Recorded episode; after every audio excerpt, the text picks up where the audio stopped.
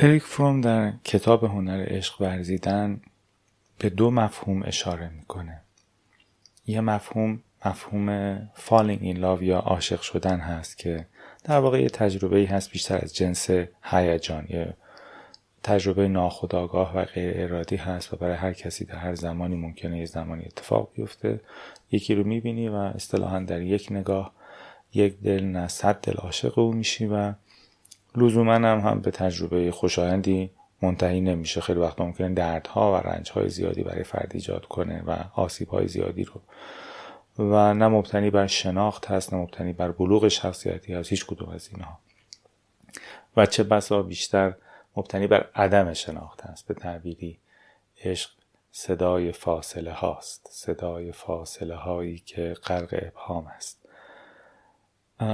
و در واقع شاید بشه گفت به نوعی پس رفت و ریگرشن به دوران نوزادی و در واقع در جستجوی اون تجربه عشق کاملی که در رابطه مادر نوزاد اتفاق میفته هست و در واقع تلاشی هست برای دوست داشته شدن یک گرایشی هست به سمت دیده شدن و در راستای خود فرد است از اون طرف تجربه دیگری رو توصیف می‌کنه با عنوان standing in love یا در عشق ایستادن یا عشق ورزیدن که شامل شناخت دیگری آنگونه که هست و احترام به فردیت طرف مقابل و درگیر او بودن و مراقبت کردن از او این چهار معلفه میشه و در واقع به نوعی میشه گفت دیدن طرف مقابل و به جا آوردن او.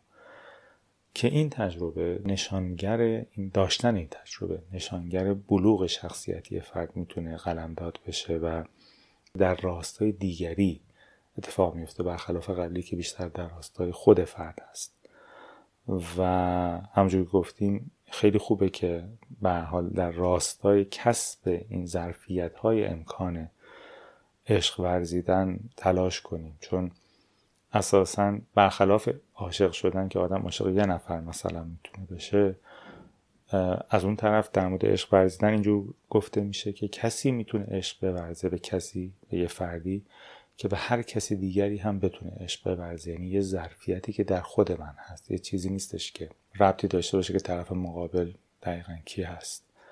و از این روش شاید بشه گفت که کسب این ظرفیت نشانگر بلوغ شخصیتی اون فردی هست که واجد اون هست.